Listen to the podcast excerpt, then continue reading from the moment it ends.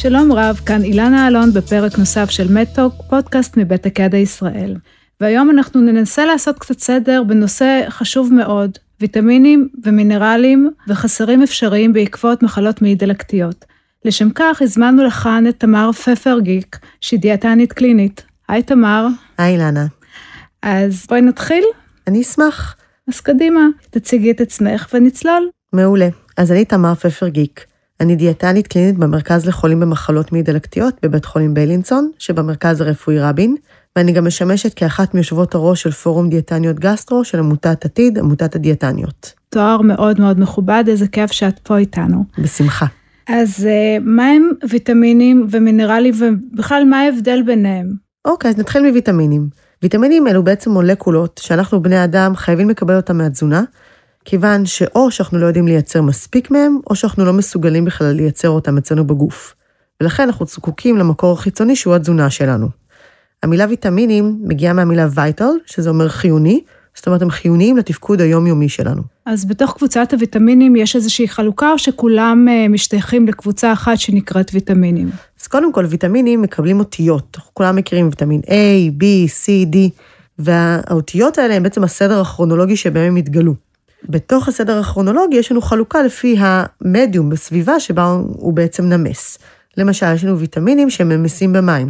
ויטמינים מקבוצת ה-B, כל ה-B1, B6, B12 גם, וויטמין C, שאני חושבת שהוא כנראה הוויטמין המפורסם ביותר. מצד שני, יש לנו את הוויטמינים שממסים בשומן. אותם אנחנו זוכרים בראשי תיבות אדק, ויטמין A, ויטמין D, E ו-K, שבהם אני חושבת שמפורסם בעיקר היום הוא ויטמין D. אה, מעולה. אז uh, הבנו מה זה ויטמינים, ומה הם בעצם המינרלים שאנחנו נדבר עליהם? אז מינרלים הם מולקולות קטנות יותר, הם בעצם יסודות כימיים, שהיסודות האלה גם להם הגוף זקוק, ואנחנו צריכים אותם בכמות נורא נורא קטנה. קוראים להם גם יסודות קורט, שזה כמו המילה קורט בבישול, שצריך ממש ממש מעט מהם. מדובר בקבוצה של יסודות שאנחנו ממש צריכים כמות קטנטנה שלהם, אבל הכמות הקטנטנה הזו היא הכרחית לקיום תקין. אני יכולה למנות למשל אה, ברזל, סידן, אבץ ומגנזיום. כמה מהם יש לנו בגוף? יש לנו נורא מעט. בואו ניקח לדוגמה סידן. אני משערת שרוב המאזינים שמעו על סידן. סידן הוא חשוב מאוד לבריאות העצם. יש לנו המון עצמות בגוף, אבל סך הכל הסידן מהווה 1.5% מכל המשקל שלנו. וזה נורא מפתיע שאנחנו חושבים על זה שבעצם ש-99% ממנו נמצא בעצמות. אז יש לנו כמות קטנה, אבל היא חיונית והכרחית, ולרוב אנחנו חושבים שיש לנו הרבה יותר בגוף שלנו.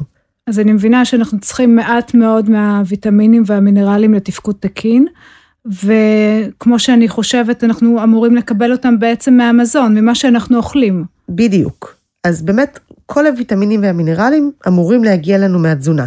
שהתזונה שלנו מאוזנת ומגוונת ואנחנו אוכלים ממגוון קבוצות המזון בלי שום בעיה, אנחנו לרוב לא נכנסים לחסרים. כשאנחנו מחפשים את החסרים התזונתיים, יש לנו קצת בעיה טכנית. כי יש המון חסרים והמון ויטמינים ומינרלים שאנחנו לא יכולים טכנית למדוד ביום-יום במעבדה רגילה. יש לנו כמה ויטמינים ומינרלים שאנחנו כן יכולים לעקוב אחריהם, אבל גם כשאנחנו עוקבים אחריהם, הבעיה היא שהרבה פעמים כשאנחנו כבר מאתרים את החסר, הוא כבר עמוק. אנחנו רוצים לאתר חסר או למצוא אנשים שבסיכון לחסר, עוד לפני שהחסר מתפתח.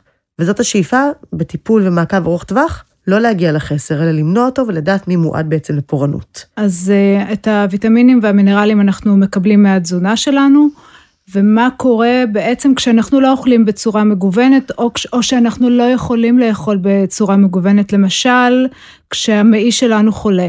אז יכולים להיווצר בעצם חסרים? יכולים. בעיקרון, אדם בריא עם מערכת עיכול תקינה אה, שאוכל מגוון, לא אמורים להיות לו חסרים תזונתיים. ובאמת, כשיש מחלת מעי דלקתית, עולה הסיכון. אבל הסיכון הוא לא רק בגלל שהמעי עצמו חולה. עיקר הספיגה של הוויטמינים ומינרלים היא במעי הדק המאוד מאוד גבוה. לא כל החולים הם חולים במעי הדק. אוקיי, יש לנו למשל אוכלוסייה של חולים בקוליטיס קיבית, שבכלל לא חולים במעי הדק, אלא רק במעי הגס. ולכן זה לא רק עניין של המעי עצמו שחולה. יש עוד סיבות. סיבה אחת היא למשל טיפול תרופתי. יש תרופות מסוימות שמורידות רמות של ויטמינים מסוימים. וכשמטופלים מתחילים לקבל טיפול תרופתי מסוים שמוריד ויטמינים, הם מקבלים המלצה מהצוות הרפואי ליטול את הוויטמינים. לפעמים אנשים שוכחים לעשות את זה, כי הם מקבלים את התרופה ושוכחים מהתוסף שהומלץ להם. אז אם אתם מקבלים המלצה לתוסף, מאוד חשוב לזכור לקחת אותו כמו שהומלץ לכם על ידי הצוות הרפואי. עוד סיבה שאנחנו רואים חסרים, זה חסרים בגלל התנהגות אכילה. הרבה פעמים מטופלים עם מחלות מדלקתיות נמנעים מקבוצות מזון. לפעמים זה מחשש, מכאב שפעם המזון הזה יצר אצלהם. אולי פעם הם אושפזו והם קיבלו המלצות לתזונה כזו או אחרת. ועם השנים, החס... ההתנהגות אכילה שהיא בעצם לא מאוזנת ולא מגוונת, יכולה לגרום לחסרים תזונתיים. ולכן, אני מאוד ממליצה להגיע לייעוץ כדי לראות שיש בעצם תזונה שהולמת את מחלת המעי, ולא להימנע סתם מקבוצות מזון שלא צריך להימנע מהם. אז אני מבינה שכל בן אדם שהוא לא אוכל בצורה מגוונת יכול לסבול מחסר תזונתי בוויטמין ומינרל כלשהו, ובמיוחד כדאי לשים לב לחולים במחלות מעי דלקתיות ובעיקר במחלות קרון, נכון? נכון, בעיקר במחלת קרון, אבל גם במטופלים עם קוליטיס קיבית אחרי התלקחויות מאוד מאוד סוערות, אנחנו רואים ירידה בכל מיני ויטמינים ומינרלים כחלק מהירידה במאגרים של הגוף באופן כללי. אז את בעצם ממליצה לכולם, לכל חולי הקרון והקוליטיס עקבית, אה, ליטול ויטמינים בצורה גורפת? לא, אנחנו לא נותנים המלצה גורפת, אנחנו נותנים המלצה מותאמת אישית. יש לנו כן מחקרים שמראים שהרבה מטופלים לא מגיעים לכמויות המומלצות של ויטמינים ומינרלים, אבל אני לא יכולה מזה לתת המלצה חד-חד ערכית לכולם ליטול. למי אני כן אמליץ? אז אם אני צריכה לחשוב על מי כן אני אמליץ, אז קודם כל מטופל שנמצא אצלי במעקב, אצלי כדיאטנית, ואני רואה שהתזונה שאני צריכה לתת לו היא מוגבלת. אין בה מספיק מאיזשהו ויטמין או מינרל מסיבה כזו או אחרת, אז אני אמליץ את הסף. עוד אוכלוסייה, אלו מטופלים עם מחלת קרון, שיש להם מרכיב מצר ומצולק במעי. לאוכלוסייה הזו יש הגבלה תזונתית. זאת אחת האוכלוסיות היחידות שיש לה ממש הגבלה על ידי דיאטניות, וייתכן וקבוצה כזו שלא תצליח להגיע לוויטמינים ומינרלים בתזונה, נמליץ על איזושהי תוספת של מולטי ויטמין ומינרל. עוד קבוצה שאני יכולה לציין זה נשים. נשים בגיל הפריון שמתכננות הריון, יש המלצה גורפת של משרד הבריאות בלי קשר למחלת מעי דלקתית, ליטול מולטי ויטמין ומינרל מותאם לתכנון הריון. אצל חולות במחלות מעי דלקתיות שמתכננות הריון, אני על אחת כמה וכמה מתעקשת שיתחילו ליטול את המולטי ויטמין הזה, עוד הרבה לפני שהן מתכננות את ההיריון, כדי למנוע חסרים שיכולים לעשות גם נזק לעובר וגם לאם. אז בכל מקרה כדאי להיות במעקב ולבדוק מדי פעם בבדיקות דם, אני מניחה, חסרים אפשריים של ויטמינים ומינרלים. אז אם אנחנו עושים בדיקות, איזה ויטמינים ומינרלים את ממליצה שיכללו בבדיקה? אז יש לנו באמת רשימת המועדים לפורענות. וחשוב שאתם כמטופלים תדעו מה הם המועדים לפורענות, כי אתם צריכים לנהל את המחלה שלכם ביחד עם הצוות הרפואי. ככל שאתם תהיו מעורבים יותר, אתם בעצם תוכלו לנהל יותר טוב את עצמכם ואת המחלה. הראשון הוא B12. B12 הוא ויטמין שהוא סוג בכלל של נס שהוא נספג ומגיע אלינו לדם.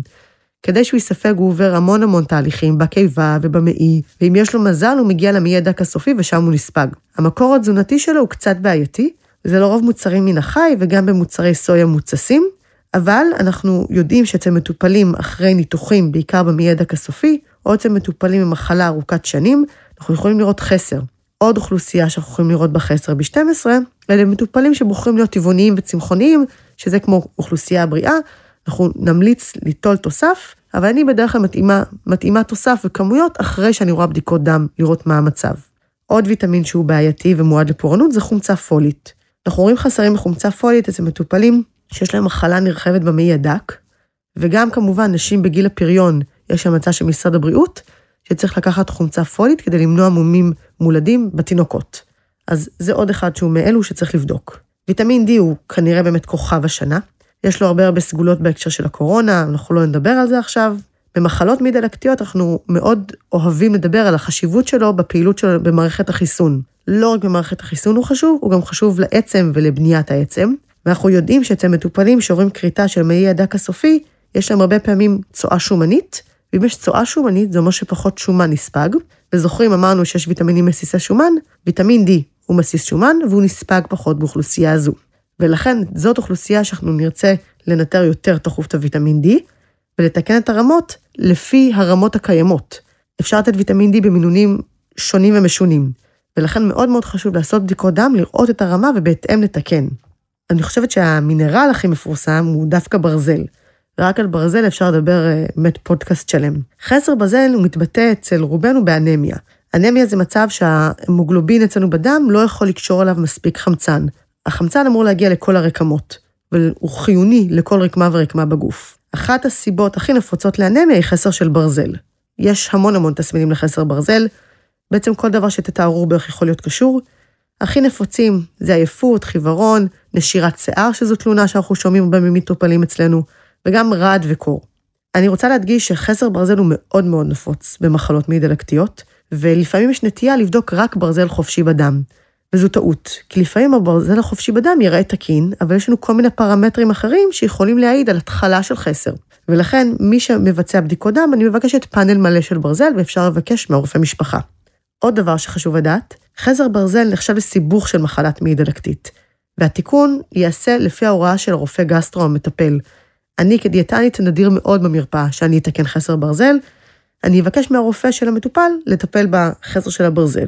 אם הרופא יחליט, הוא יכול להחליט או על ברזל תוך ורידי, או על ברזל בנטילה בפה, שבפה יש לנו כל מיני תכשירים שונים, וגם את זה אפשר להתאים ביחד עם הרופא או הדיאטנית, במקרה ומחליטים שתוסף בפה הוא הכיוון. זה היה ממש ממש חשוב, יש לנו בעצם ארבעה ויטמינים ומינרלים שאליהם אנחנו צריכים לשים לב, שזה חומצה פולית, בעיקר לנשים בשלב הפריון, ויטמין D, ויטמין B12 וברזל שהוא סופר חשוב, כי הרבה מהחולים אה, במחלות מעי דלקתיות סובלים מאנמיה מחסר ברזל, ויש המון המון תסמינים, כמו שתמר הסברת לנו. אז בעצם את ממליצה לעקוב, או בעצם איך להתחיל את המעקב הזה אחר הוויטמינים והמינרלים החשובים? אני ממליצה להתחיל באמת מפעם בשנה, בזמן הפוגה, להתחיל לעשות ניטור של הוויטמינים שדיברנו עליהם, ועל פאנל של ברזל. אם הערכים הם לא תקינים, הרופא או הדיאטנית ייתנו לכם המלצות לתוספות, וגם ימליצו לכם כל כמה זמן לבדוק את הרמות שוב. כי לפעמים צריך להפסיק נטילת תוסף מסוים לפני שבודקים את הרמות בדם, לפעמים לא צריך. אז כדי לא להתבחבש, באמת בכל אחד באופן פרטני יקבל המלצות מהצוות שמטפל בו. מעולה, מעולה, זה ממש ממש חשוב. ומה קורה עם חולים שניזונים מפורמולות או תזונה מעורבת של תזונה ופורמולות נוספות? אז זאת שאלה מעולה. אנחנו מדברים על פורמולות שהן מזון רפואי. בעקרון מזון רפואי אפשר לחיות עליו, הוא מכיל את כל אבות המזון, כל המינרלים והוויטמינים, כמו גם פחמימות, חלבונים ושומנים. אבל זה תלוי כמה שותים. אם יש לי מטופל שאני שומעת שהוא מאוד מאוד מוגבל בתזונה, והוא כן שותה פורמולות, יכול להיות שאני אשקול לא להוסיף לו ויטמינים ומינרלים בכדורים או בתכשירים, כי הוא יקבל את זה מספיק מהפורמולה. זה מאוד משתנה לפי סוג הפורמולה והכמות. באופן כללי הפורמולות, אם אנחנו נותנים אותן בהזנה מלאה, הן מספקות את כל הוויטמינים והמינרלים, אבל הן לא יכולות לתקן מצבי חסר. וזה מה שמאוד חשוב. מטופלים שעוברים להזנה שהיא רק הזנת פורמולות, בלי עוד אוכל, אבל יש לנו למשל חסר ב-B12, הם יזדקקו לתוספת של B12 במקביל, כי הפורמולה לא יכולה לתקן חסרים, היא יכולה אולי רק למנוע או קצת לאושש אותם.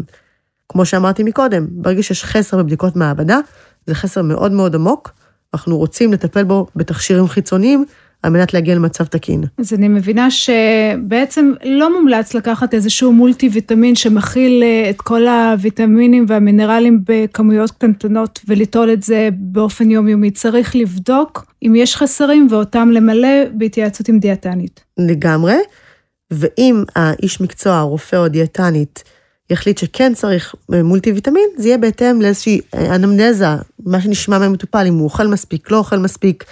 זאת אומרת שהמולטי ויטמין הוא לא איזה כדור שגר ושכח כזה. מצוין, אז בואו נסכם. בשמחה. אז uh, יש לנו מגוון גדול של ויטמינים ומינרלים, יש ארבעה שכדאי לשים אליהם לב בעיקר במחלות מעי דלקתיות, ובכלל אנחנו ממליצות לכל מי שמתלבט uh, להגיע לדיאטנית ולרופא ולדבר איתו על הנושא. אז תמר, תודה שהסבת את תשומת ליבנו לנושא החשוב הזה, ותודה שבאת uh, והתארחת אצלנו באולפן. תודה על ההזמנה. בשמחה. וחשוב לי לציין שפודקאסט זה הוא חלק מסדרה העוסקת בתזונה במחלות מעי דלקתיות, ותוכלו למצוא פרקים נוספים באפליקציות השם הספוטיפיי ואפל מיוזיק, וכן באתר IBD 360, ובינתיים נאחל לכולנו להיות קשובים לעצמנו, לבחור במה שעושה לנו טוב, הרבה בריאות לכולם. עד כאן במהדורה זו של מדטוק, הפודקאסט מבית הקדע ישראל, תודה שהייתם איתנו. נשתמע בקרוב כדי להיות קשובים לבריאות.